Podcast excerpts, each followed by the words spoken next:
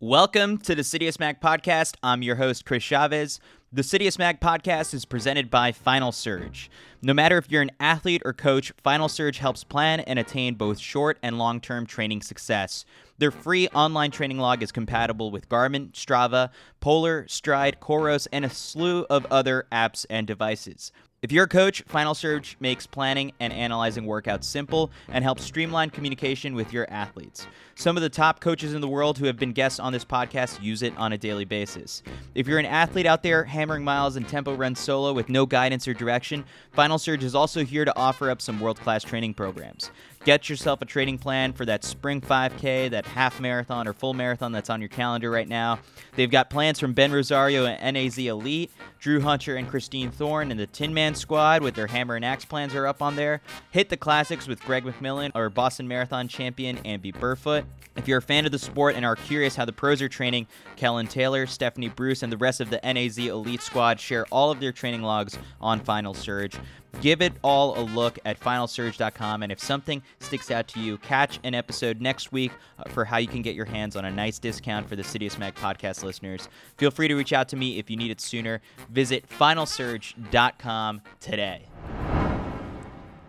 Support for this episode also comes from listeners like you. Many thanks to everyone who has backed us on Patreon. A warm welcome to Ravenna Neville, Emma Jacob Schultz, and Sherry Outler for signing up within the past week.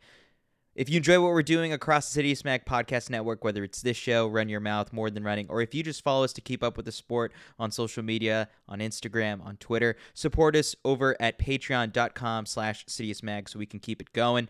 On Patreon, you can choose to donate anything from a dollar a month, and we even have some people who are super generous and donate $31 a month, which is a dollar a day, or $20 a month, or $10 a month. And it's also that we can cover hosting expenses, plan our on location coverage, hit some content trips, cover our website expenses, and much more other things like hiring a podcast producer for some of our shows.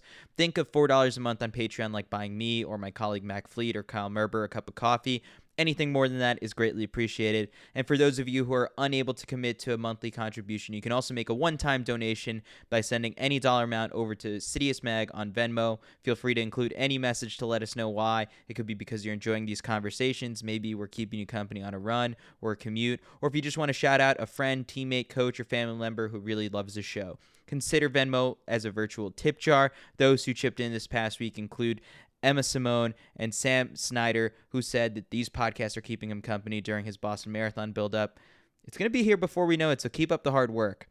One last way of supporting us is by getting your hands on any Citius Mag merch by visiting citiusmag.com and hitting the merch tab. We've got shirts, we've got coffee mugs, we've got sweaters, anything you want. Hit it up. And last thing before we get to this interview, I'm always grateful for the listeners like you who leave a five star review on Apple Podcasts or Spotify. Your reviews and ratings help new people discover the show and let future sponsors know what you think. Thanks again to everyone who has shared some of the most recent episodes on their Instagram stories or on Twitter. I do my best to reshare them anytime that someone tags me or Citius Mag in them. So thank you so much for your support. My guest for this episode is Luis Grijalva. He was an Olympian for Guatemala at the Tokyo Olympics and finished 12th in the 5,000 meter final. His road to get to the Games was not easy. In his final race as an NAU Lumberjack, he qualified for Tokyo when he ran 13-13 and finished second at the NCAA Outdoor Championships that got him the Olympic standard. But shortly after that, he had to figure out a way to get to Tokyo because of his status as a beneficiary of the Deferred Action for Childhood Arrivals, or as many people know it, DACA. It prevented him from leaving the United States without being able to get back into the United States. So he hired a lawyer, and through the support of many, many people, many of which were from the running community, and mounting media pressure, he was able to get permission from the U.S. Citizenship and Immigration Services to leave.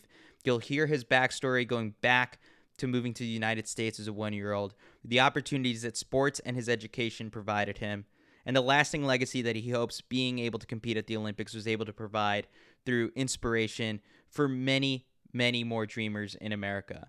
I really enjoyed this conversation. I really hope you do too. So, without further ado, here is Luis Grijalva.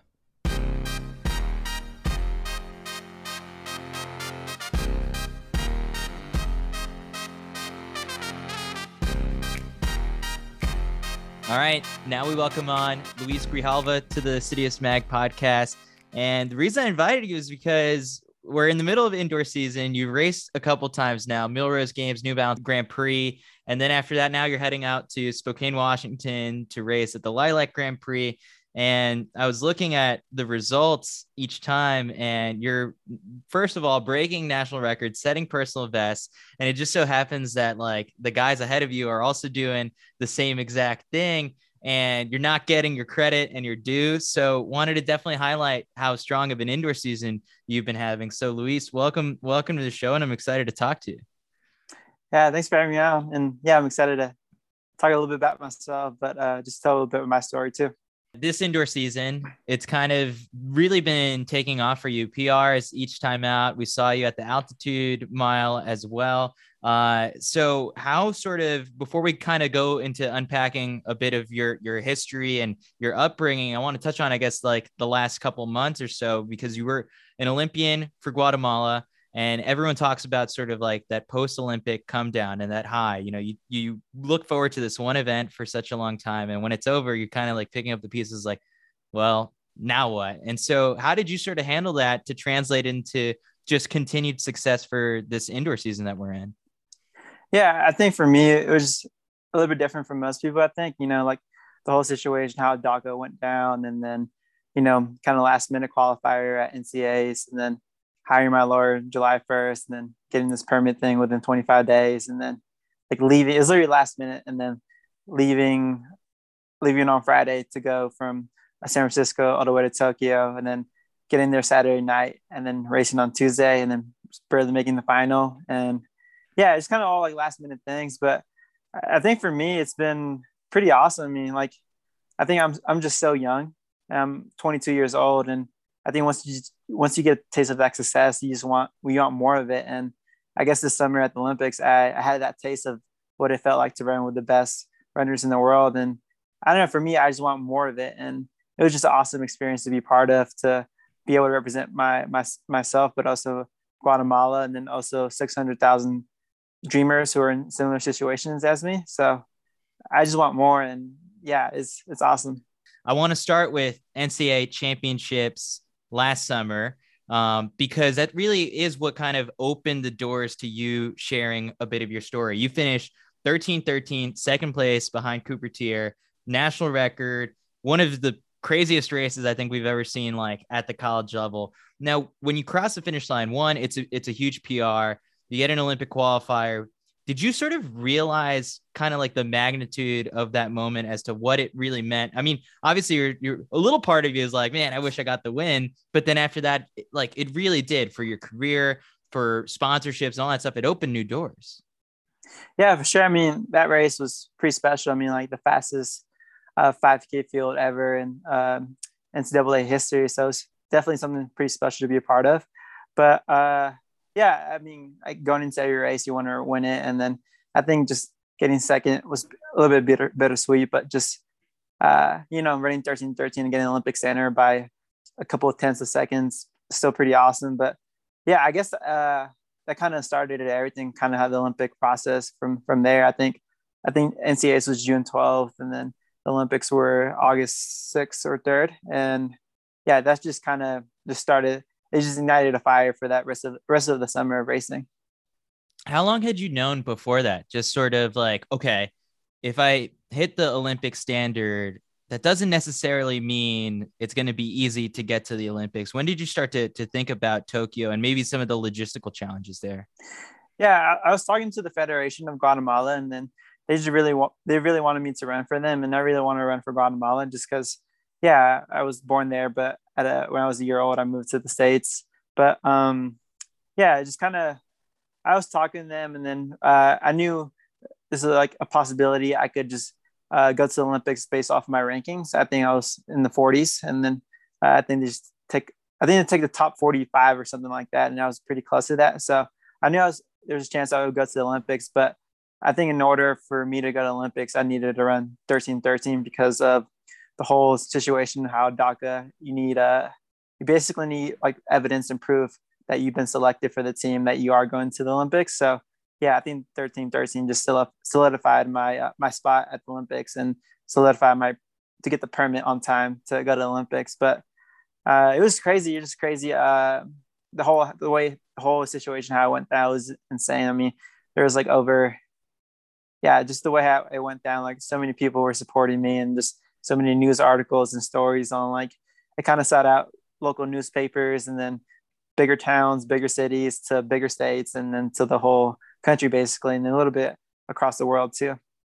So, for the people who have been listening this far and are still kind of curious as to a little bit of like what exactly was the issue, I'm going to pull from the New York Times article that was written about you because you're a DACA recipient. And for those who are unfamiliar with it, that's the Deferred Action for Childhood Arrivals, which was introduced in 2012 by the Obama administration, protects 650,000 undocumented immigrants who were brought to the country as young children from deportation, with a few exceptions.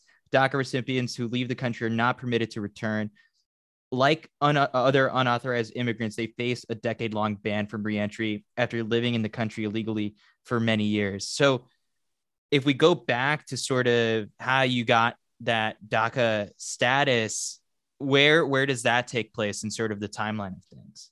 Yeah, so it kind of opens up when uh, the Obama administration kind of took over, and then they allowed um, just over 600,000 Dreamers to be on DACA. And DACA kind of basically what it means it, it kind of protects people like my my situation, and basically I could do whatever an American could do. I could get a driver's license. I I could get a job. I get work. I, I could do whatever an American can, except the only thing I can't can't do is I can't apply for a green card or I can't leave the country. And yeah, I mean, it sucks, but at the same time, there's cons cons and pros to to the situation. But it does allow me to stay in the country legally, and it does protect me and over 600,000 dreamers. But there's some, uh, yeah, there's a lot of problems with it too. But it's kind of, yeah, I mean, yeah, I'm so happy I'm on DACA, and people think DACA sometimes is a bad issue, but I think for me, I'm just very lucky to be on it. But yeah, I mean, I've been living in the United States since I was a year old. So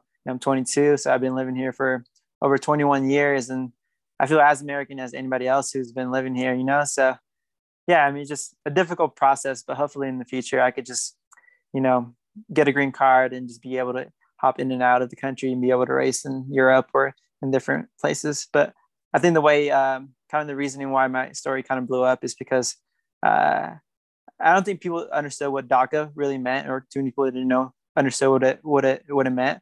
But yeah, I think kind of my story, and then also the people of Guatemala supported me. But uh, just the Olympics itself was a really big deal, and kind of the way it was portrayed as uh, an Olympian runner might not be able to go to the Olympics because of this situation. So that's why it blew up. And I think nowadays, like uh, especially this generation, they uh, they like a lot of like social justice, and I think that's why it just blew up all over social media when you moved to the United States as a one year old, I'm sure like there's very few sort of memories that that you have. I'm curious because m- my parents, my mom's from Colombia, my dad is from Peru, and they've told me many times the story of why they came to the United States, the opportunity that they saw. And you might be in a similar boat. You've probably heard that story from your parents as well. How do you sort of remember that when they tell you?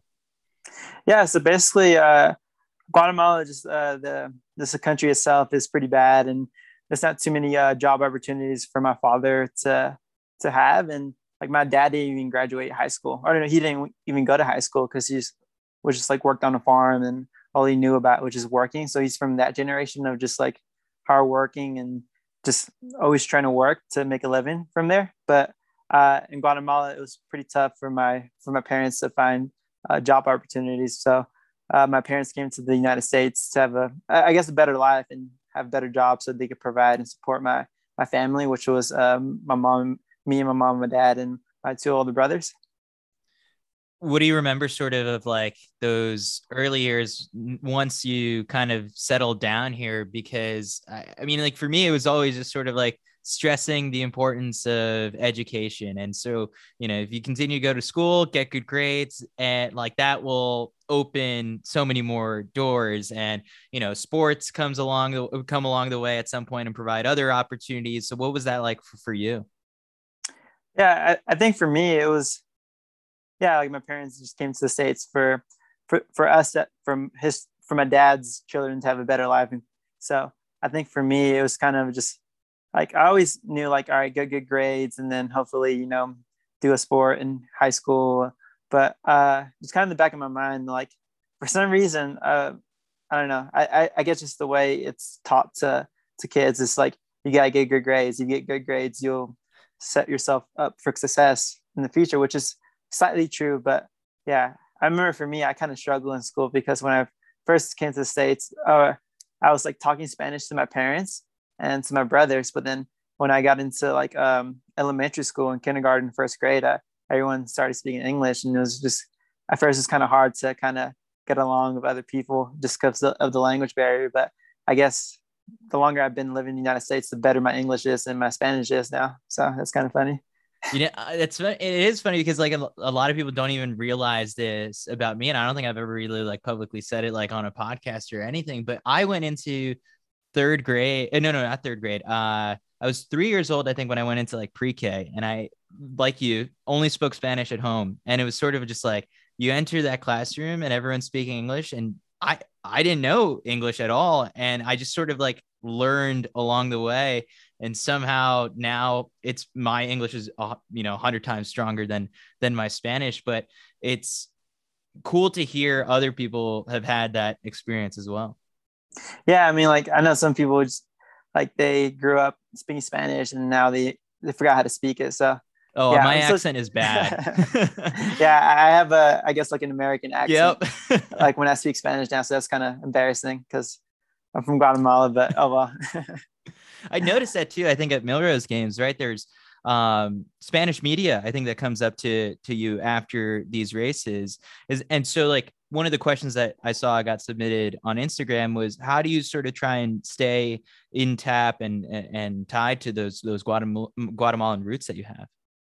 yeah for, for me for myself like uh yeah so there's a lot of spanish reporting for runners in the running world too. So uh yeah they asked me questions like a, lot of questions. To say i can speak in english or spanish but preferably i rather speak in spanish spanish so people can understand me. But yeah sometimes it's difficult because sometimes uh, when they ask you questions like how'd you feel in the race or when did you make your move is for me it's pretty hard to kind of say what i want to say if i was going to say in english because I feel like for Spanish, it takes me a while to kind of really get going, really just think about specific words I'm about to say to kind of describe how I felt in the moment. Just because some of the questions that they ask you kind of throws me off. I'm like, oh, what is that Spanish word? And yeah, I just try to keep it basic, but at the same time, like I want to tell the the viewers uh, who speak Spanish, like, oh, this this is how I felt during the point of this race, and yeah, it got hard here and there, but sometimes it just it gets hard to say that, but I mean, that's what I need to work on my Spanish. I mean, uh, this week at New Balance Grand Prix, my roommate was from Spain, and his name was Daniel. And yeah, basically, I got to hang out with the whole entire Spanish team for the for the past three days I was there. I mean, after the race, we we got dinner in Manhattan, and then we had dinner the night before. So yeah, so hopefully my Spanish got a little bit better from uh, talking to them in Spanish for like a couple days. Mm-hmm. Yeah. Sometimes you can't help it. Like it, you have to resort to the Spanglish and like you sneak in like one one or two words in English in your in your answer. yeah. But I mean it's hard, but yeah, it has its cons and pros to it too. So I better get better at Spanish. So yeah. I won't have a problem like this in the future. You mentioned sort of taking me through sort of a little bit of those early years. When did running enter the picture? Yeah, so I kind of started uh, my freshman year of high school um, in eighth grade, I, I kind of middle school, I thought I was really fast. I mean, I think eighth grade, I, I ran under six minutes. I think I ran 559 for the, for the mile run in PE. And I thought that was super fast. And then like I got into high school and then just to come to find out that 559 is not fast as a freshman or as an eighth grader.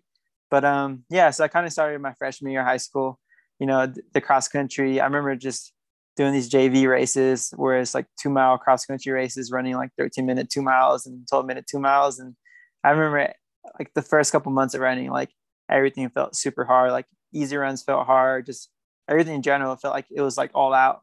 But um, yeah, I just kind of like knew knew when I was younger. Like I just I liked running. I liked running in uh, elementary school. You know, like especially when I was growing up in like my middle school years and like you know elementary school years. Like I remember just being outside. We used to live in this apartment complex. I remember being outside like like almost every day, all day, like until like 11 o'clock at night, just playing, playing ball, playing whatever and outside. But yeah, I know I just like, like, like running. I mean, the whole experience about it is like, you only need a pair of running shoes and shorts and that's all you need. You don't need specific or special equipment or kind of lessons to how to teach you how to run. In some ways you do, but not, not really. But yeah, so I started my freshman year of high school and yeah, kind of got good by by my junior and senior year. Where I think my senior year I ended up running uh, 402 in the mile, but yeah, and then 846 for two miles. So it was kind of progression. Like every year, I got faster and faster. Then yeah, I got a scholarship to NAU.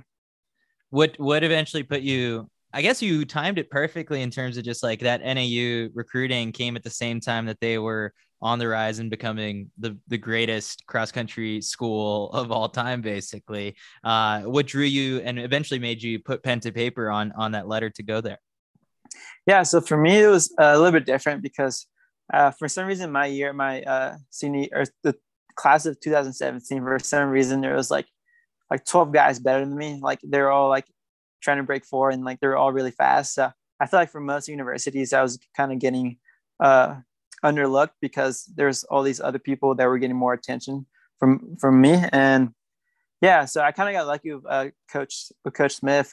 Uh, yeah i started talking to him to the fall of my senior year.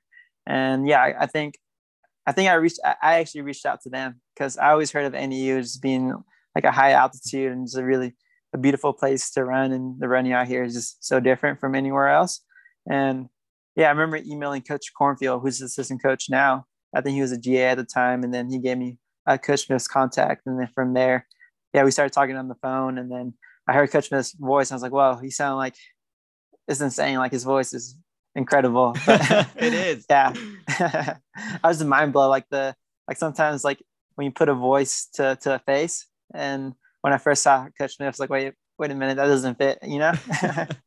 That's so funny. Yeah, um, yeah. So I started talking to him, and then uh, me and Coach Smith got really close through the phone, and then eventually came for a home visit. And then I kind of knew after he came from the home visit, I really wanted to go there. He just had a lot of good things to say about NAU, Flagstaff, but more so about like kind of his character and how what, what he would do for me if I went to NAU. And I think that really meant a lot to me at the time. Like especially uh, I was 17 years old, so yeah, it was it was awesome. I mean, yeah, it was it was cool. I think uh, I owe him a lot, a lot of respect and owe him a lot. But um, yeah, went on a recruiting visit to NAU and then just fell in love with like the environment Flagstaff and all the runners, everyone trying to be good. And kind of the funny thing is though, when I when I came on my visit, um, yeah, they just won their national title, but none of those guys were at the time were like really like any star recruits. They were just kind of the blue collar guys just working hard and getting after. Like I knew no one on the team who was really that that well known and I thought that was pretty special. Like that's cool. I mean, yeah, usually typically like an NCAA Division One championship team gets like all these star recruits, but in 2016 they were the first, the first team to do it without like that many known people. I think, but yeah, I mean, just the environment the coaching staff was was awesome. How did you sort of find your place on that team? Like those first couple years, it's interesting to to watch someone like Nico Young who is now like a star phenom in at the college level just you know star high schooler goes there fits right in and is like immediately like their number one number two guy and so for you knowing that you had to be the one to reach out and eventually get recruited and you know once you get there how did you navigate where you belonged on that team yeah i mean um at the time like for some reason it was like I don't know. When I first came to, I guess I was freshman when I was 18 years old when I first came to the team, but like everyone just seemed so old. like I guess Matt Baxter was on the team, and uh, by the time when I, he was on the team, he was probably like 28 years old. And I'm just kidding, but but uh, yeah, it's a BYU looked, thing. yeah, yeah, everyone was a little bit older, but no, I got along really well. I mean, like it was definitely a different environment coming from, I guess, just the the kind of the high school I kind of grew up from. I mean, it was just my high school was really diverse and just there was so many diverse people with different ethnics and different cultures. So I think coming to NAU was a in a way kind of culture shock because I grew up in Northern California and Northern California is really diverse, but coming to Flagstaff to university was just kind of a different change of, of, of things. Like, yeah, I mean, to, kind of to be blunt, like everyone was white on the team, and I think uh, I think the only other minority was uh, Peter Lomong at the time, and yeah, I mean, at first I felt kind of odd, but then as weeks went on, I felt kind of more comfortable, and yeah, I think it was just different coming from how diverse my high school was in the city I grew up in, in Fairfield, California, to come into Flagstaff NAU, was just completely different. I mean, it's a mountain town, you know, it's just a, a different type of uh, vibe or culture out, out here. And so just so different from uh, uh, Fairfield, California. But yeah, I came into the team and the guys took me in really well. Like they just reached out to me if I ever needed anything and just were always there and always wanted to just hang out. I mean, that's the cool thing about being on the team at, at a college team. Like everyone just wanted to hang out and just be like right next to each other and just be, yeah, be really close. Mm-hmm. But um, yeah, I remember the, those first couple months, actually those first two years of college, I just really struggled a lot with uh, altitude and just being consistent and workouts and, and everything. And I remember it took me a long while. It took me a really long time to adapt and to start really feeling good. It's interesting that you kind of like mentioned a little bit of like the the diversity on the team, just Flagstaff as well. Uh, so I kind of want to go back to that home visit that you know Coach Smith took. Like when he's got to kind of now he's pitching you on like yeah the education the team you know the potential to to become you know the best runner that you can be. That's great and all but then you know when he talks to the parents now you got to sell flagstaff as a place and and the culture of, of the school and the team. So how did your parents sort of take to that? I re- i even remember in 2017 i went on like a it was like 10 day trip to to Flagstaff. And when I told my parents I was I was going there, they're just like, what? I never even heard of it. Like, uh, what's there? What's there to do? You got to be careful. And so how did how did your parents handle it? Um, pretty well, honestly. Like for them, they don't really know too much. At the time, they didn't know too much about like running. And so all they knew is like, oh, at least get a scholarship and go to university. So it's uh like they were just really happy I was going to get a scholarship to, to, go to college because I think for me, I if I wanted to go to university, I needed I couldn't afford it. And so when I got a scholarship to NAU, they were just like just overwhelmed and just super happy because like there's like oh no way they always got a scholarship, but uh they, yeah they knew it was in Arizona. They didn't I don't I didn't they don't I don't think they knew that it was like in Flagstaff, like a high altitude. I think they thought like their first impressions were oh, like Arizona is really hot in the heat, yeah. you know. but uh, yeah, they were just super supportive, whatever decision I made, and it was my decision at the end of the day, and they were just super happy. Mm-hmm. And yeah, I knew kind of coming into the recruiting process, I wanted to stay out in the West Coast, and just yeah, it's just so different from the East Coast or Midwest or South. So I knew the West is where I, I belong. So at uh, NAU, you start to get a taste of the team success and you're there for that period where you guys do become you know the champions and and so you've got plenty of moments to really try and pick from as to your favorite but to sum up your time at NAU what what are like the top two moments that really stick out to you? Yeah oh top two that's kind of that's really hard because i don't know i feel like just winning an ncaa team title as as a team can't can't be anything else. Like I remember like my freshman year winning it in 20, 2017, and then we won it again in 2018, and then we lost in 2019, but then we did it again in 2020. And those are kind of the main highlights when I think of like NAU kind of my like contribute to NAU is just the the cross country team aspect of it. Cause I mean, it is you can't get greedy and you get kind of flashy, like, oh yeah, when I ran 13 13, that was the probably the best moment in NAU, but it's definitely like I don't know. I think you have to be like a part of a team to like really understand like what it means to win an NCAA title as a, in cross country, especially doing it back to back is just something pretty special and just like yeah, it's just so unique and just so different from like any other experience I get individually from anything else from outside of running. And I mean, it's just so different. Like I don't know. That's like one of the best feelings in the world when you win with like six other guys and then your coach is just yeah it's um yeah i don't think yeah i don't think the team titles can be beat like especially in 20 they're all different though. In 2017 Right. is a different feel from 2018 and 2020, which is completely different from those two seasons. But no, it's just awesome. I don't know. Like, especially that's when the emotions start coming out from everybody else. Like, that's the one time a year or a couple of years where you, you see me cry and you see other people cry. And it's just pretty, pretty special because um, so many guys are so vulnerable with each other and then just they start bawling their eyes out. Like, 25 year old grown man like Matt Baxter starts crying and like that. But yeah, those are definitely the moments that that I I think of. I guess top three moments of just those team titles. Mhm.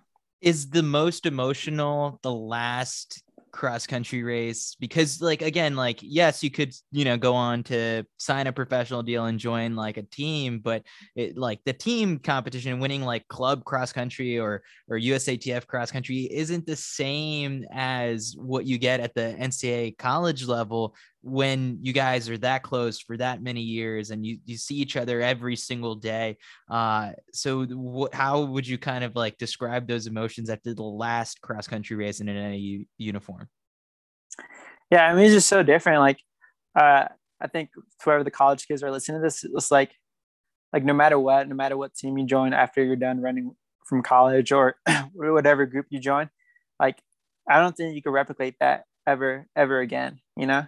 Because once you become a pro- professional runner, it's more about yourself, you know. There isn't no there is there's no team, you know. And yeah, like at the end of the day, you run and then you do the track or you go to the marathon. And yeah, there's nothing like cross country, like cross country nationals in college is so different. And I think for me, I think that's pretty probably one of the most emotional races I had at NAU because I mean personally, yeah, it was just kind of I was I, I was going through a lot and just still trying to figure out like what I was gonna do after uh, after my senior year across uh, after my senior year, and it kind of made it clear that I was gonna do four years rather than five years at NAU. And when we won in 2020, it just it, I think it was a lot of expectations for myself because um, like that fall I had a great season where I ran 742 in the 3K and then 1316 at the sound running meet for the 5,000 meters. And yeah, I think I had a lot of expectations overwhelmed for myself. Like I'm expected to to win to win the cross country nationals because of what I did in the fall and how I, how I performed. But I don't know. I think for myself, it was more kind of proving to myself like I could compete and do really well at the NCAA meet because uh, in the years past I struggled a lot learning how to perform my best when it matters the most at NCAA cross country nationals or track nationals. And yeah, I was kind of going going through demons within myself. Like, all right, just see what I can do, be the best I could be. Like, it doesn't matter about winning; it matters about your about your team and your brothers along the line. And I don't know. I just remember like after the race, just I just started bawling when I hugged Coach Smith because he kind of understood what we went through the past like four years at NAU and how much it meant to me. And yeah, I mean, I want to say more, but just yeah, there's so much behind the scenes that I, I went through at NAU, and those four years at NAU. That's one. That's why uh, 2020 and or 2021, I guess, cross country nationals was was really uh, special for me. when you see Coach Smith on the TV, he's got the sunglasses on, he's got the hat on, and and he's you know he does the TV interview, and is he celebrating with you guys, I mean, I it's hard to see if there's any any tears from him. Does he keep it together? Oh no, Uh, yeah, I guess that's what the cameras don't, don't see, and uh, yeah, it's different when you think of like, oh, I wonder does that person get emotional? But yeah, he gets emotional. I mean, like, that's what he loves doing. He like he gets he's really passionate about what he does, about like how he coaches people and how how much time and effort he puts in within the team. You know, because he wants to give his best every single day, and yeah, like yeah, he just he's awesome. Like it's, it's he's somebody that you want to surround yourself and like he's a good coach and all, like whatever. He could coach people to fast times. I don't think Coach Smith has a good coach like that. I think Coach Smith has a good coach where like you can really relate to each other like on a whole deeper level of understanding each other and it, it becomes really personal. And I think for kind of one of the reasons I wanted to stay with Coach Smith is because like I know I could be good anywhere else I go, but it's just hard to go from Coach Smith to any other coach in the world, not from a coaching standpoint, but from like just the person who he is. You really want to like surround yourself and kind of like look up to him as a mentor and as a friend too. Was that I guess to kind of move towards, you know, after, you know, finishing second at NCAA's, that opens up the opportunity for you to turn professional. You sign with Hoka and they allowed for sort of like that flexibility for you to find your coach and and so you luckily were in one of those situations where you're able to carry over and keep working with Coach Smith. I, I'm trying to think he coaches Galen Rupp, but aside from that, his core at the time of like professionals uh, and his wife Rachel Smith now, um, but it wasn't that sort of big. How did you broach that conversation as to like, hey, can can we keep this going?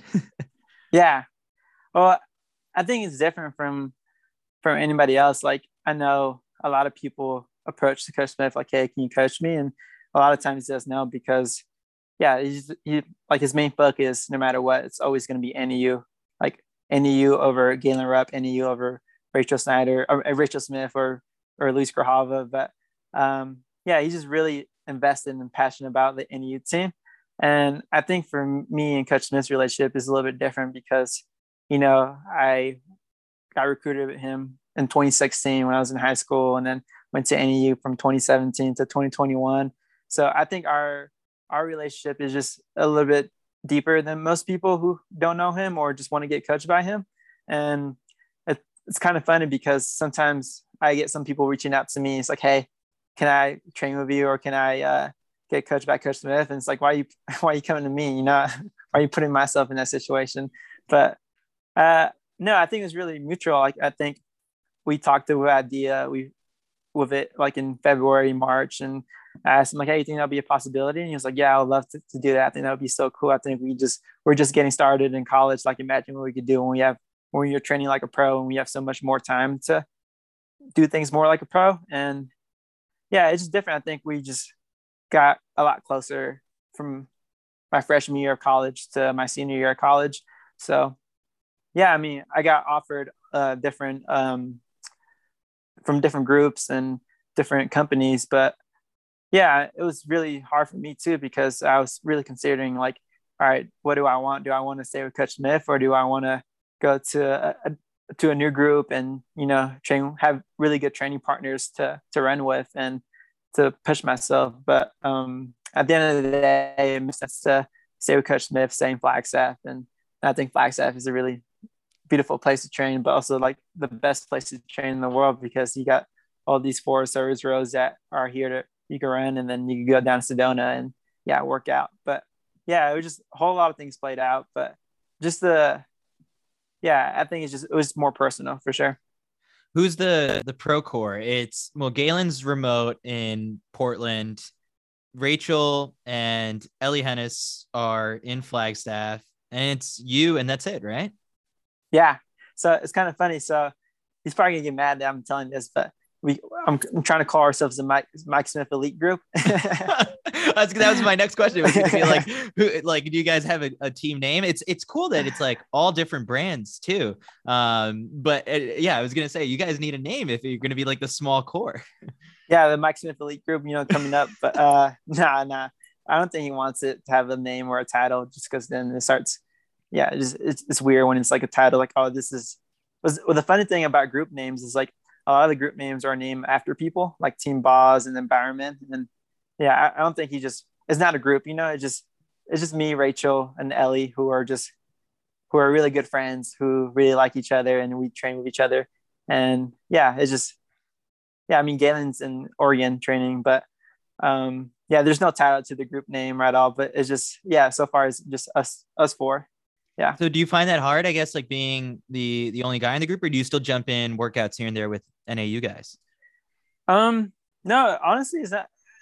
It's not that hard. I don't think of it like oh, I'm the only man in the group because, yeah, like Ellie's my girlfriend, and then I'm really close to Rachel, and yeah, we like not necessarily. I don't train with them on easy days. Maybe like I warm up with them on doubles or for warm ups for track workouts, but we do think a lot of things together. We do like our drills together and just hang out and just you know do our strides. But other than that, um, yeah, I think for me it's just a bit different because you know I run a lot of faster race race paces and easy. I run my easy runs a little bit quicker than they do.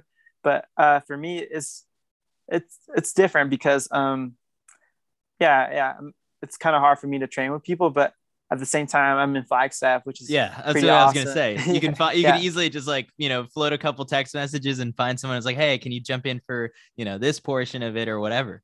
Yeah, I'm in Flagstaff, and the way uh, Coach Smith, uh, the way his training structure, he gives you like a lot of freedom, and we just meet on workout days and like three or four times a week, and then we uh, yeah we meet up for drills and doubles, but um yeah, it's cool because I get I have a lot of freedom to kind of basically run with anybody I want to run in Flagstaff, and it's been pretty neat because I'm not tied in with a specific group that I need to report here every single day. You know, I kind of do my own thing, and I kind of get to decide like, all right, who would I want to run with? Do I want to run with people from Under Armour or you know, or just other people who are just in town for a couple days? But no, it's it's awesome. Like I have that uh, leverage of just basically training who I want to train with, anybody in Flagstaff, or running with anybody I want to run, and also kind of picking the location I want to run in Flagstaff too. You know, and it's not necessarily just all by myself. Like I think I, I think the only runs I do by myself is probably just doubles. Mm-hmm. Every other run is just with people, and or sometimes not even doubles, but most of my running is like with people, and then other aside from workouts, some days I have it's pretty individual on my own, but uh, occasionally I hop in with the NU guys. I mean, this fall was pretty pretty difficult because they were like trying to get in peak fitness by the end of November, while I was just trying to come up on the from the Olympics. But um, no, it's been awesome. I've been I've been linking up with them this past track season, and yeah, pretty similar workouts. So it's been awesome to, you know, I'm only a year off the team, so it still feels pretty fresh pretty mm-hmm. new from from the guys. I, am it's not like I'm one of those old guys who just is relying on the team to do for everything, but you know the guys still treat me like I'm still part of the team, so that's pretty special what I get to do with them. Mm-hmm. So before we gloss over and put an end on like talking about the NAU team, you did get a couple really interesting questions submitted via Instagram, where one of them asked Tyler Day once shared that you ran an angry 402 in mile in Flagstaff after NCAA cross country. Is that true? Uh, NCAA indoors. Oh, was that NCAA indoors? Yeah. So when, so basically, it is kind of true. Uh, so basically, uh, when in 2020, when the indoor national meet was canceled, uh, yeah, so we were in Albuquerque, which is only four hours away from Flagstaff. So we drove when, we found out it was canceled. We drove the the night back to Flagstaff, and Coach Smith was like kind of flirting with the idea of like, hey, maybe we could just do a time trial and just see what, what would happen. And I think for me, like 2020, that indoor season, I was really on fire. I was really, you know, just like really on on my game and just having a lot of PRs every single race and winning a couple, couple of big races. And yeah, for me, I, the only reason I ran that 402 in the dome after the NCAAs was canceled because I wanted to prove myself where I was ready to perform at best on the day that it mattered the most. And yeah, so I ran 402 in the dome. So kind of how that played out. Uh, yeah, it was a running start. So yeah, you take a second or two away, and yeah, and then I had uh, Theo Quax. He he paced me for uh, 700 meters, right, and then he took 400 meters off, and then paced me the last 300 300 meters of the of the of the 300 meter lap track we have. So the last lap of the track, and yeah, I ended up running 402, and it's not much of just frustration or anger. Uh, I'm not a really like hatred or angry person. It's just I I needed to prove to myself that I could perform and I could perform when when it matters the most. That was that was it was more so for me than for anything else. And like, uh, yeah, I'm not a big media guy. Like, I I, I kind of have to be a media guy because my job kind of requires me for that. But I think at the time it's like it was more more so for myself. I mean, I could have posted it on Instagram or something like that to kind of make it more aware. But for me, it was just it was more for me than anything. It wasn't for anybody else, but for me. It's very Mike but, Smith. It's you made it happen, and then no one no one knew about it.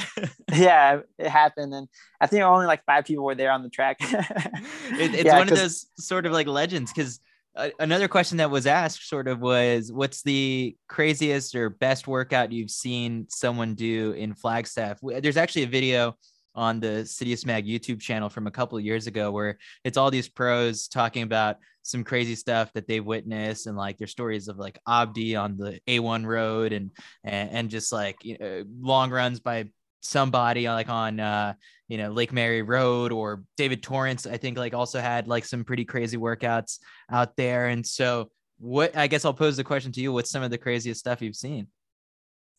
Yeah um kind of I, I don't think I ever seen anything too crazy but like in live but I heard a lot of rumors of like kind of the A1 loop record I, I can't remember who has it I don't know if it's Ryan Hall or if it's Big Abdi, but I always remember hearing like, yeah, like Big Abdi averaged 502 for 21 miles on a forest service road that's really hilly and you have to go up a lot and then you go down a lot. And yeah, that's like kind of the probably the most impressive thing I heard from from the men's side. But um yeah, I'm trying to think of anything else. Like I know at NAU I did some pretty hard workouts, but like for most of like track workouts, yeah, I don't, I don't think anything beats the the 21 mile loop that uh, Big Abdi or Ryan. I don't even know who did it, but someone yeah, did it. Yeah, someone did it. But yeah, I don't know.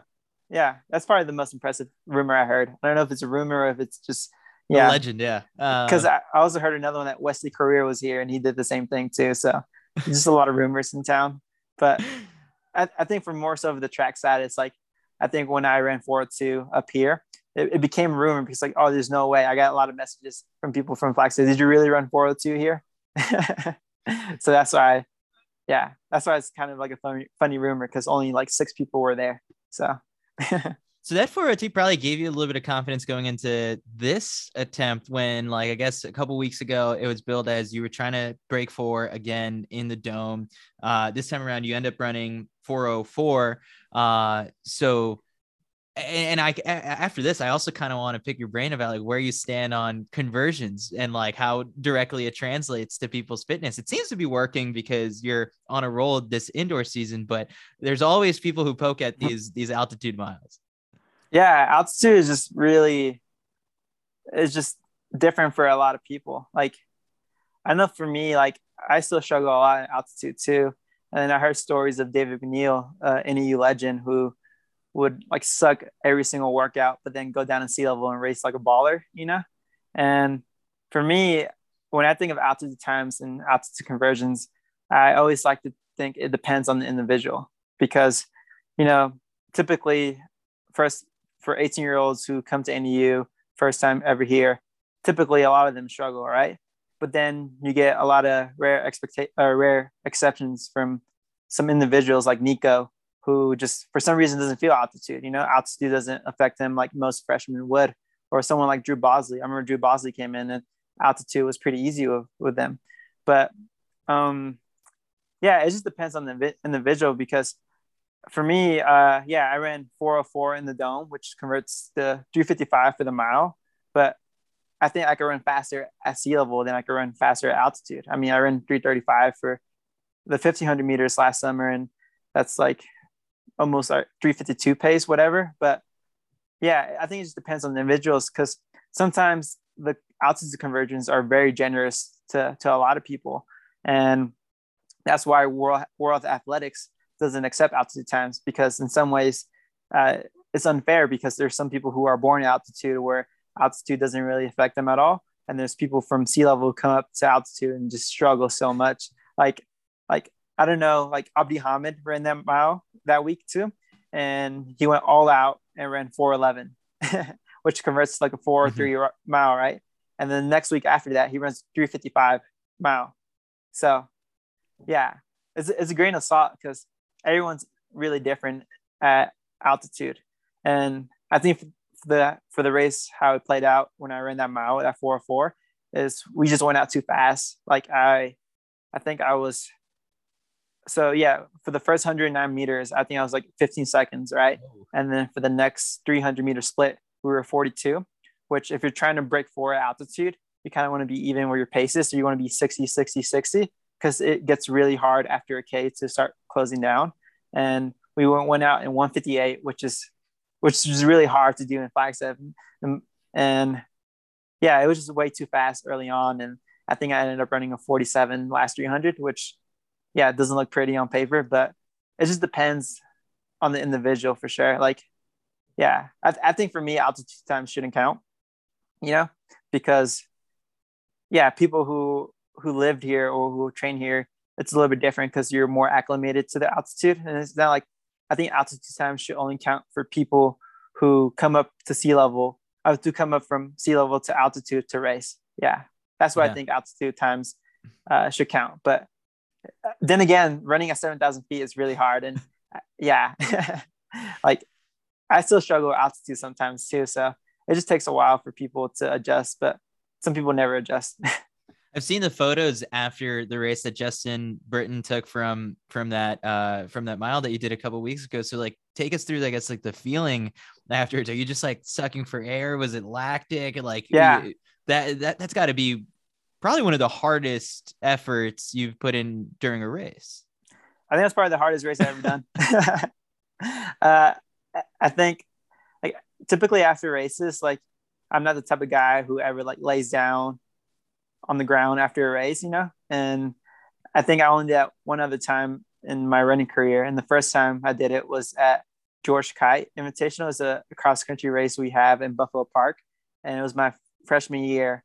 And it's a four and a half mile race. And I think I averaged like 530 and I was dying. I laid on the floor. And typically I never like, I'm, the, I'm never the guy to just like lay on the floor and just like feel like exhausted or like that. But yeah, after that race, I needed to. And it, it, was definitely hard. I mean, like like that 741 I raced at Millrose and 737 at um, New Balance felt way easier than running a 404 all out. It's just a different type of feeling. And I think for people who kind of don't understand what it means to run a mile at 7,000 feet and and in the dome, which the insulation of the dome is really just really crappy.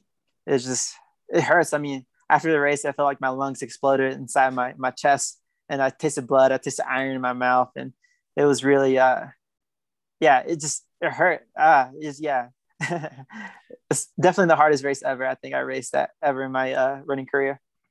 Do you think? Do you or Nico will give this another shot at some point, and and someone will break four in uh, at the dome in Flagstaff? Yeah, so I still haven't broken four in the mile yet, which I was funny. gonna I was gonna bring that up next. I'm looking at your PRs. It's 402 outdoors and 409 at altitude in in Idaho, right, or something like that. Yeah, yeah, yeah. So last the fastest time I ran was my senior year in high school.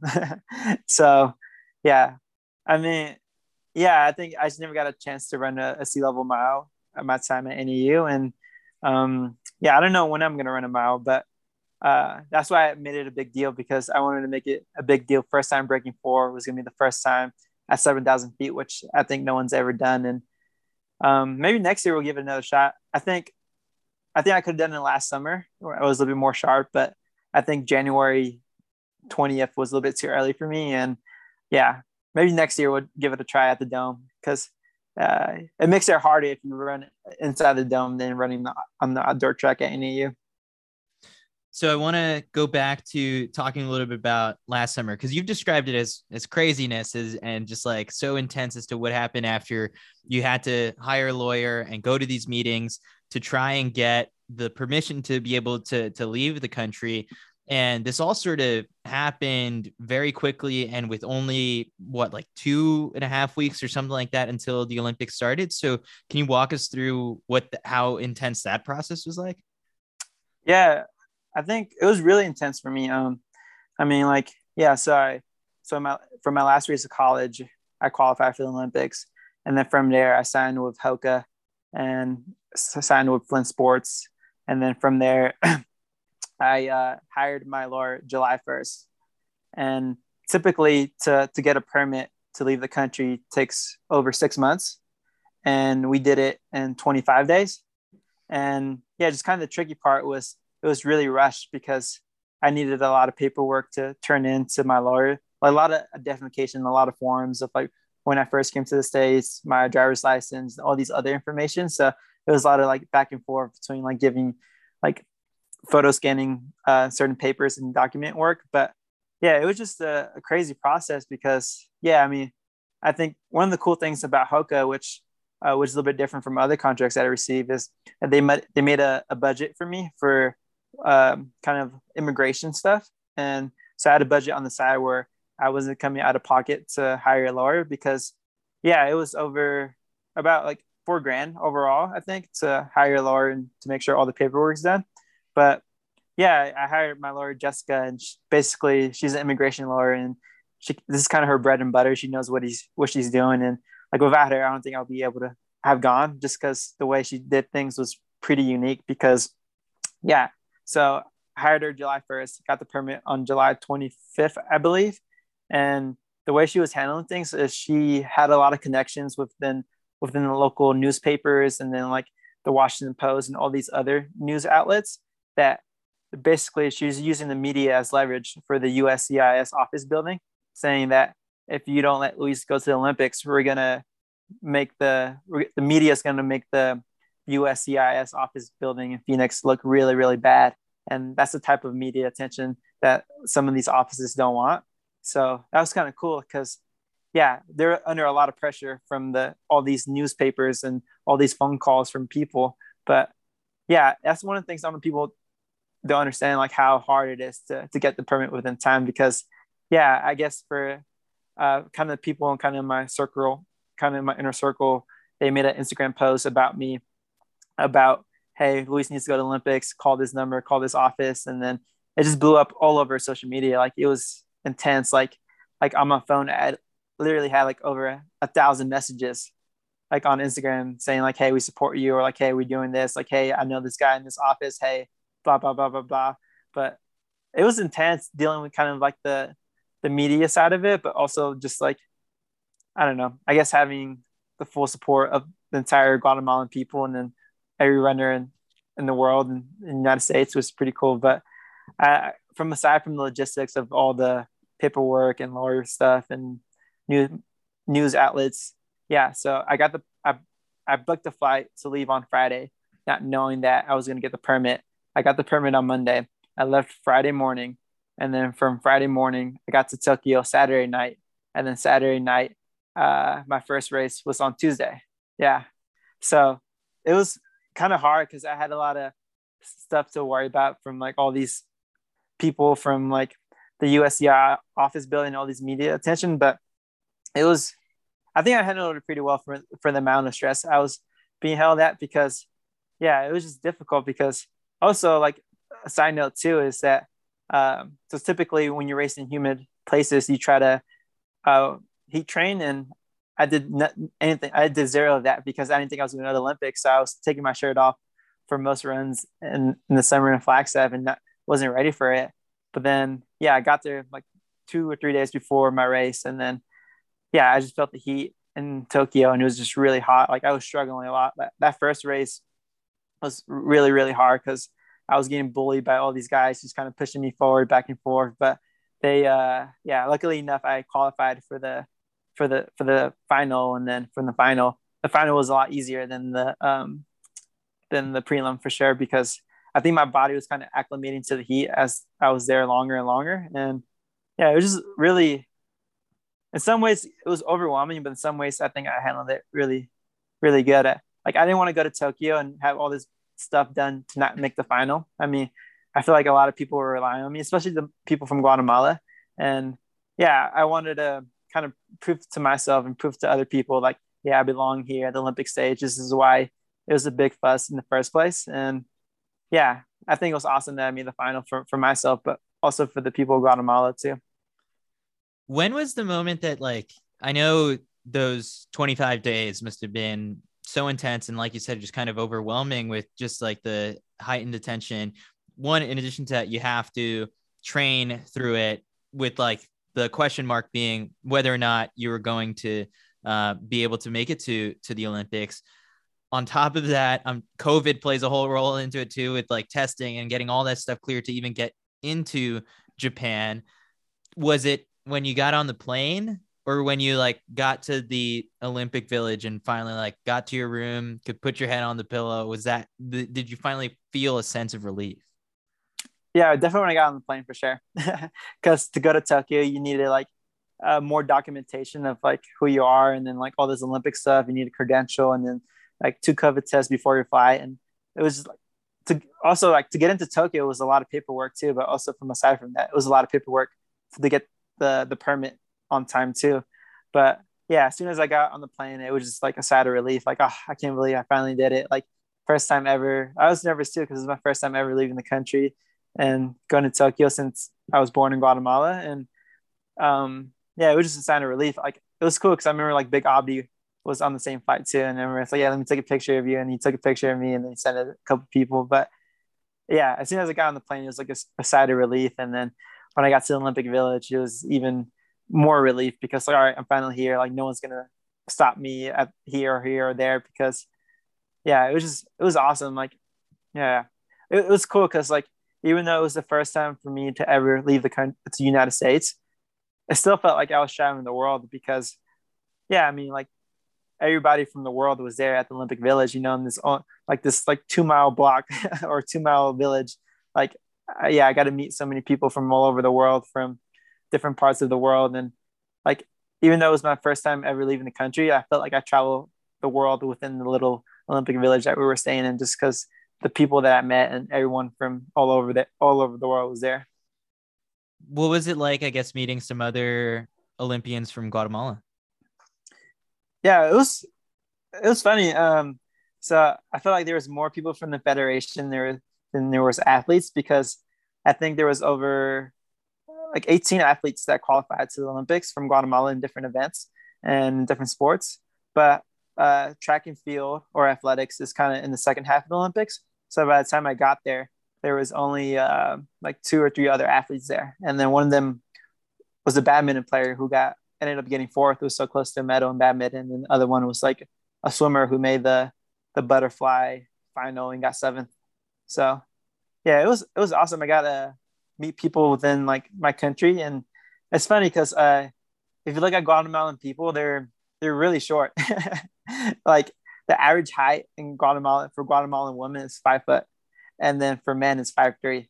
wow. So yeah, so just looking at like the people where I kind of grew up from, everyone was really short, and I'm five eleven, and yeah, I feel like a giant compared to them, but like they're they're really tiny, but they're like all just super welcoming, just super glad that I decided to run for Guatemala in the first place, and they're just all about me and make sure that I needed everything, and they were just stoked for me to be there in the first place, and like it was crazy the amount of attention I was getting in Guatemala because like everyone was supporting me. And there was even like a song that came out about me.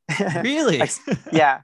Someone made a song kind of like a typical like Hispanic, like, you know, uh, like instruments.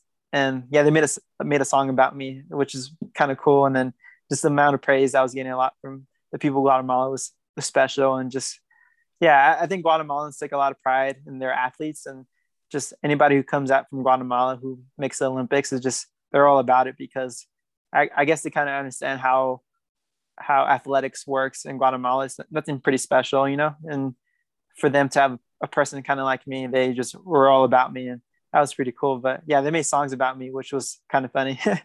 You're gonna have to send me the link to it, and I'll like include a clip from the song yeah. at this at this point of the podcast. creció en los Estados Unidos, país que lo ha formado, él siempre ha sobresalido, es deportista destacado, es un hombre de maíz, orgullo de nuestro país. Congratulations, brother, Luis Grijalva.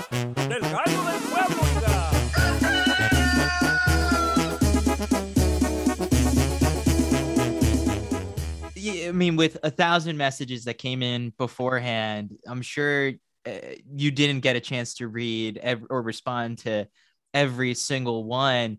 What percentage of them would you think were other dreamers who got wind of your story and wanted to reach out just and and, and show their support for you yeah definitely a lot too because I, I, read a couple messages and replied a couple but i kept getting messages from um so a couple dreamers too was like hey i'm a dreamer too like what you're doing is so cool and so special like keep doing what you're doing like you're making a name for dreamers because there is over like a 600000 dreamers in america and like when i think about my situation at the olympics like i imagine out of this 600000 dreamers like imagine if there's someone else in the same situation, if not like it's higher than Olympics or even better than the Olympics, like something even better than that. Like imagine someone did not get the opportunity to to go to their event or to do this or to do that. And that's why kind of my whole movement when I started was like, it was really big for, for all the dreamers in, in the US because it was kind of like an inspiration, I think.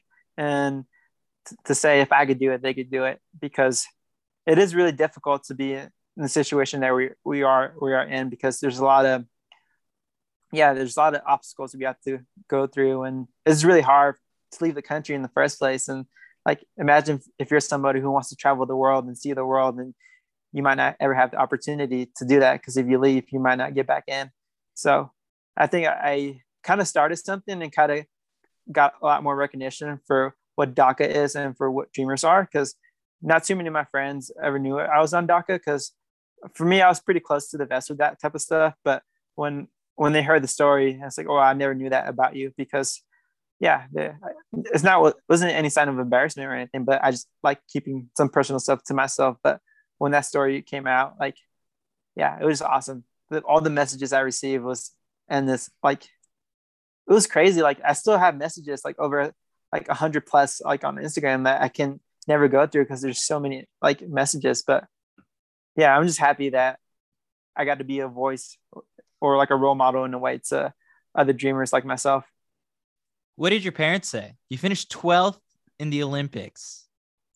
Yeah, they're just just so proud, I guess, as a parent you could be. Like just so proud. Like and, and uh, yeah, I think in some ways they can't they couldn't believe what I was doing. And yeah, to go to the Olympics is just like to go to Olympics itself and to make an Olympic final just like really hard. I mean, there's only like 11,000 athletes that go to the Olympics from the world and it's every four years. And yeah, I think it was just so special because yeah, like, like when you're in the Olympic village and then you see all the events play out and the Olympic games and stuff, it's, it's incredible because you see how, how close people come together. Like I know there's a couple people who like I remember the Argentina women were there and they won. Uh, I think it was a hockey team or I'm not sure something like something or rollerblading. I don't know. But there was like 12, 20 of them and then they they they got second place and won a silver medal and they just all like started singing in the cafeteria, like standing standing on top of tables and just started singing like songs from Argentina. And yeah, I think just people just take a lot of pride and just so proud because it's cool because the Olympics like brings a lot of people together and just it's special because people come together to to celebrate success for the athletes and I think sometimes athletes don't get too much too much recognition, especially I guess runners in, in some ways. But yeah, my parents were just yeah, they're just amazed and just I couldn't believe it. I guess. So now looking ahead, this indoor season, you're you're shutting it down after the Lilac Grand Prix, most likely, but it does sort of like World Indoor Championships out in Serbia. I'm guessing you can't go to that. Yeah, for myself, typically, I uh, I don't think it's worth it to go for me because um, you know, like the Olympics were like a I was there for like ten days, you know, and to I think the World Indoor Championship is only three days, and I don't think it's worth it to go through all the hassle of getting another permit again and only being there for three days and then be able to see sites like that. And uh, yeah, it's not worth it for me. I think just the way the way Coach is training me right now, he's is more out gear, and the main goal is outdoors for Worlds in Eugene. And yeah, personally, it would have been cool to go, but at the same time, like like talking to other athletes at the New Balance games, like yeah, I'm like I was talking to like Jake Wightman, he was telling me like yeah, I'm not gonna go, or Andy Butchart, who are who can make the teams. Like yeah, not, not worth my time. I'm not to go because they value more kind of towards the outdoor championship and get specifically more trained and get better in March so they could have a bigger outdoor season. Because realistically, like if you're a professional runner, you want to stop running September, and September is a really long way to go from February all the way mm-hmm. to September. So, yeah, I, yeah, it's not worth it. And plus, like hopefully in the future, I, I'm trying to get a permit this year to maybe go to Europe, maybe after Worlds or before Worlds, so that way I could just yeah get into more European races and race with other people. Okay, that answered my my next question was going to be like, yeah, you're. It seems to be like you're lucky that the World Championships this upcoming summer are here in the United States. And one, I mean, I'm looking at the track and field calendar for this year. There's just so many meets happening here in the United States that you really don't have to leave if you're a pro unless like it's something big like a like a diamond league or anything like that but you answered sort of what I was wondering was like, is this going to be like another big thing that you're going to have to try and overcome next summer for the next world championships or anything, uh, you know, beyond that? Because, you know, Paris 24 Olympics are going to be here before we even know it. Yeah. I think for me, like, definitely with my whole situation of DACA, how it played out and the amount of uh, news and media attention it got um, was really big. And we definitely have some contacts now where we can reach in and talk to some supervisors who are in charge of the USCIS building. So hopefully in the future, if I do want to travel, it's going to be a lot easier to go in and out of the country. And yeah, I definitely want to go to Europe to race. I mean, it's just so different from racing Americans. Like, like I don't know how to say, but like, yeah, at Millrose, it was so easy to move against some people, you know. And when I was at the Olympics for my prelim and final, like it was just so hard to get around people because everyone was trying to defend the position. And like every time I move up to the front, like three seconds later, I'll get passed by five guys because they're just so more aggressive. And I mean, you can run fast in America, but I feel like in America, just mostly just time traveling, not knowing how to race. And yeah, I, would definitely want to go to Europe because I think like foreigners just have a like just so more aggressive to race with, you know? Like, mm-hmm. you know, mm-hmm. everybody gets like, oh, Paul, why is Paul Chelimo doing this? Why is he looking back at Woody Kincaid? But realistically, like Paul Chelimo is probably another regular runner in the world, you know, maybe just because he does that in the United States, he looks mean. But yeah, I remember I was getting bullied in that 5K for the prelim and just getting pushed and getting like my elbows rubbed. And yeah, it was really aggressive. And that's why I want to go to Europe because I want that aggressiveness of how how people race. And sometimes, yeah, you can can can get that in America because yeah, at Millrose, it was so easy to move up against people to kind of pass him and like, oh yeah, Luis Grijalva, yeah, let him pass. But yeah, the Olympics, they're like, who the hell is this Guatemalan guy in the front? yeah.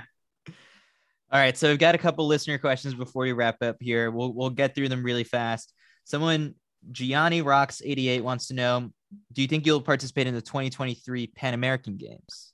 Where's that? Oh yeah. Definitely. I don't know where that is, but definitely. I mean, like that's like the biggest like American games you could have, and mm-hmm. It's cool because only South and Central and North America get to do it. So no, nobody in Europe or Asia or Australia get to come, and that's like like I know this year it's like the Commonwealth Games for a couple countries, but Pan American Games is only for the Americas. So that's awesome if I get to be able to race there and just represent Guatemala again. Juan for SK asks sub 13 in the 5K or going on up to the 10K? Which do you prefer? Oh, sub 13. Yeah.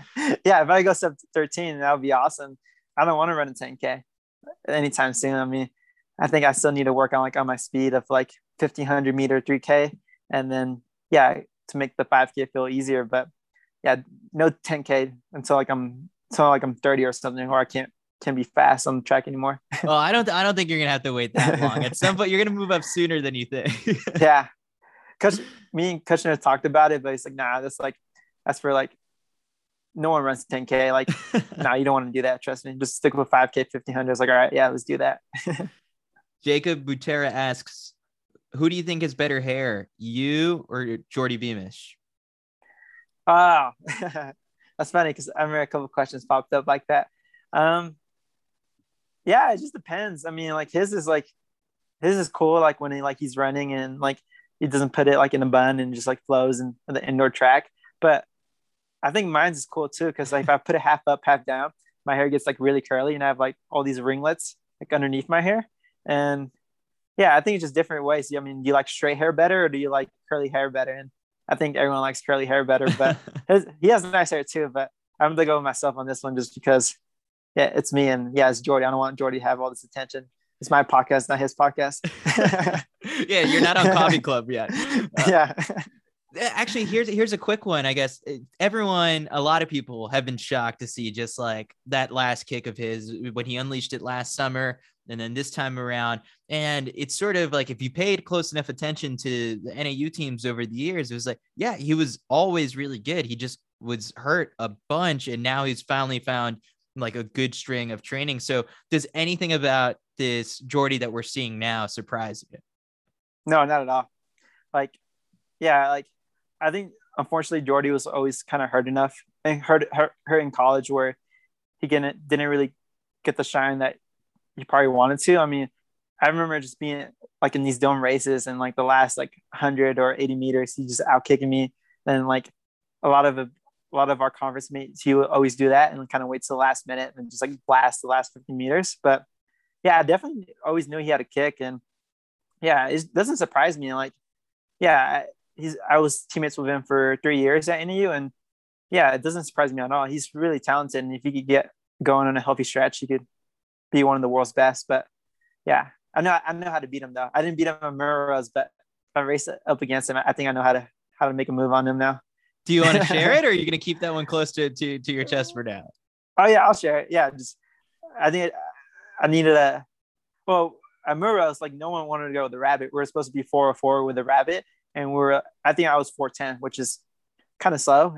We ended up closing really hard, but yeah, I think if I had played it differently, like maybe maybe I would have gone with a rabbit and then just make harder surges or harder moves. But like, I know like the last like hundred meters or last fifty, he's gonna get me. But uh, he has a, a small little heart, you know. So if you could just kind of wind it down every lap, little by little, eventually that gap that he always like sleeps in is going to get bigger and bigger where it's going to be a little bit too late for him to you know catch us or catch catch the pack but yeah i mean i think one year i went out i went we did a mile for a big sky conference where i ran four nine, and i went from 600 out and then yeah i got him but it just depends yeah i'm just talking crap on them because it's geordie so you can't let it, it's honestly it comes down to you can't let that last lap let him run 25 each time. Like it, you have yeah. to kind of wind it yeah, I mean, and squeeze like, it out of him. Yeah. Yeah. I mean, like realistically, like he's probably a better like tactician, you know? So like if you're, if it's going to be a slow race, then you better like make that last K or last 800 really hard. Otherwise he's going to like catch you, you know? Cause I don't think, I don't think no one can beat him in that last like hundred. Like I think his kick is too good for anybody else. Like I think, yeah, he's just like a whole nother level, but who knows? Maybe one day I'll develop that kick like him and it'll be a different story. Mark RM520 asks, under what circumstances would you get a short haircut? What would it take? Ah, uh, yeah. Um, I don't know. It'd be really hard. I mean, I, I like long hair because you could do so much with it. Like you could put it in a ponytail bun or half up, half down, or you could braid it or put cornrows through it. But it's just so diverse. Like you could just do so much, you know. But yeah, like I mean, hopefully my hairline isn't that receding, so I want to keep it until my hairline recedes and it looks ugly, and I'll probably cut it. But nah, I don't think anything in the world is gonna cause me to cut it unless I'm, I don't know, unless a life or death situation where I have to cut my hair to save a person. But so there's no there's no way you would ever put your hair on the line for a head-to-head race against Geordie. Loser has to get a haircut. The other person can decide how much they, they have to cut their hair okay, what type of race? And yeah, what, what, what type of race do you think would be a fair matchup head to head? Uh, yeah, I think either 3K. Yeah, 3K would be. Well, I don't know because I think I, I, could get them in the 1500. okay. Yeah. Yeah, I, I think I get them in the 1500. I think 1500 for sure. We'll we'll we'll have to clip this part of the podcast, tease it on social media, and then we'll we'll see. I, yeah. I, those guys, eh, they're very receptive. They love starting oh yeah, between so guys. I heard I heard this uh, 1500 meter race sometime later, maybe in March or whatever. But yeah, like if loser whoever loses between each other, like gets to cut, like the lo- the winner gets to shave their head. How about that? You you would go to- shaved head. I thought you would. I I was gonna give you the out and just be like, all right, Geordie gets to decide. You get to cut. You know, two inches of your hair or something like that. But you you're willing to go shaved head. Yeah, winner gets to shave the other person's head. Wow. Yeah. All right. Maybe we set this up. go all out or, you know, because I think for both of us, that's a really hard thing to do because we don't want to lose our hair because like, it, it, takes a while to grow out hair. So I think that'll be fair. Yeah. all right. Well, we'll float it out there. We'll, we'll, we'll see if Geordie takes the bait. Uh, and l- let's see what other one we've got here. I think I think that was it for the listener questions. Final questions I ask every, every guest. Uh, what's the funniest drug testing story that you've got? Um, surprisingly enough, the first time I ever got drug tested was at Millrose. Oh wow, nice. Yeah, yeah like in college. In college, yeah, I never been drug tested, and even after the Olympics, I've never been drug tested. So, yeah, like when I first went in there, like they kind of explained the procedure, and then just I think it was pretty typical, like nothing funny or special, but yeah, I mean, I guess I spilled a little bit of pee on the guy's hands by accident. That's kind of funny, but just a rookie like, mistake, oh. though. Yeah. yeah, I was like, "Oh, my bad." Like he's like, oh, "It's all good. It's all good." But I'm sure yeah, he's dealt with worse. I'm sure.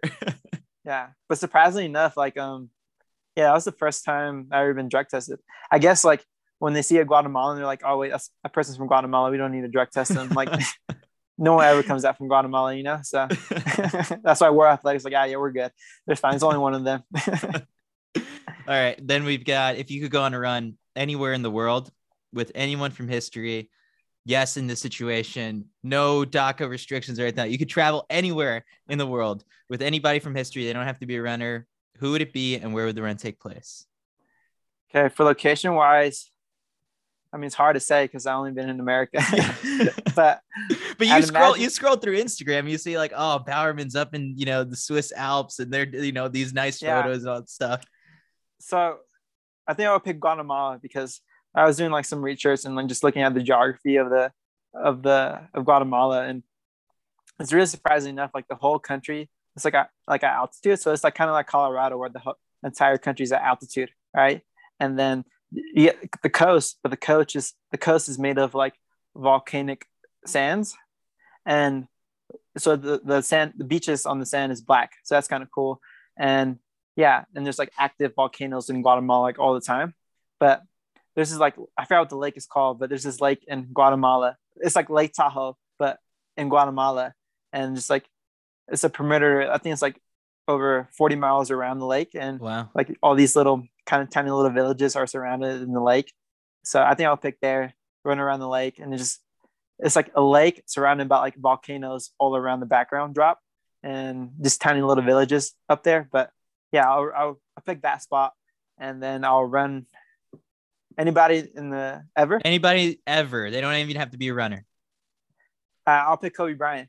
Okay, yeah. That's that's that's a good one. I like that answer. Yeah, I think just uh definitely want to hear like kind of his mentality of like of like what it takes to be the best and mm-hmm. you know like obviously everyone hears stories of like yeah kobe bryant only gets three hours of sleep at night he practices like 20 hours a day to make his shot better but yeah just hearing like what he has actually Shaq. Uh, no, I like Shaq way better. So I'll pick Shaq.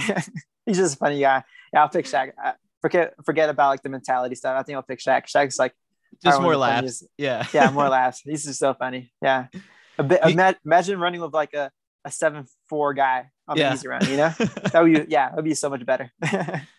You're gonna have to look up and see if anyone's ever broken four minutes for the mile on Guatemalan soil, and if you get it get back there at some point, this is what you got to do. You got to find a track, go for it, make it happen, invite the community to come out and watch you. And I, I feel like that'd be beautiful to watch. That'd be awesome, but at the same time, it would be altitude again. So. Yeah, I know. That's what I'm saying. Get it done in Flagstaff. Gives you a little bit more yeah. confidence. Do it in Guatemala. yeah, that would be special. Like if I ever get to hopefully come go back to my home country and yeah, be able to run for the people there. It would be it would be awesome. Like yeah, not too many runners come from Guatemala. Interesting enough, like uh, Guatemala is really big on the race walk, and in 2012 they got the first medal in in the race walk 20 kilometers mm. and they got a silver medal. So, wow. yeah, there's a big race walk culture out there, but there isn't that much of a, a big running culture mm-hmm. out there. Final question has nothing to do with running. It's you get 25 shots from half court on a full size basketball court. If you make one of those 25 shots, you win $25 million. If you don't make any of the shots, you go to jail for 25 years. Would you attempt the shots? Nah, I'm Smart not a answer.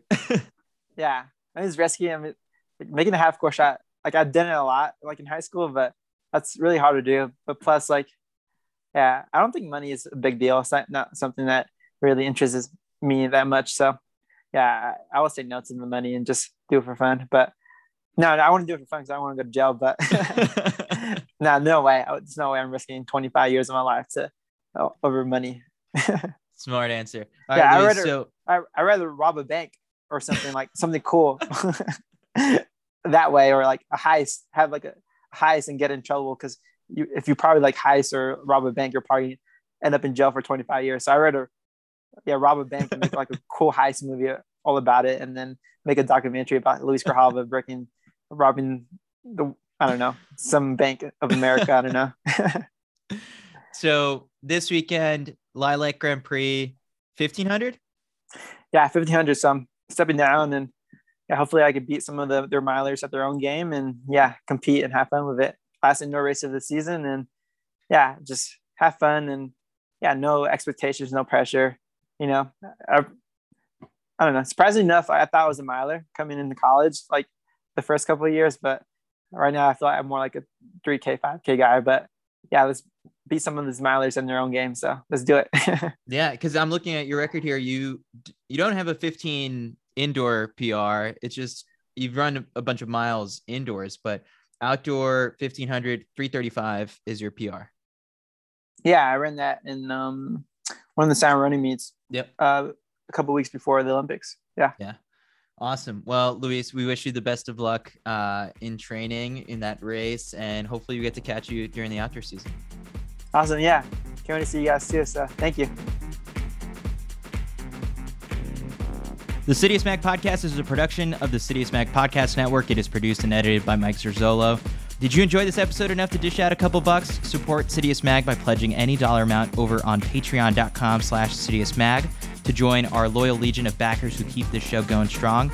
If you're on your phone right now, you can also open up the Venmo app and hit us with a one-time donation to at Citius Mag. We've also got merch over on citiusmag.com. Any way you can show your support goes a long way. Thanks for listening. I've been your host, Chris Chavez, wishing you some happy and healthy running. Legs are feeling good. See you next time.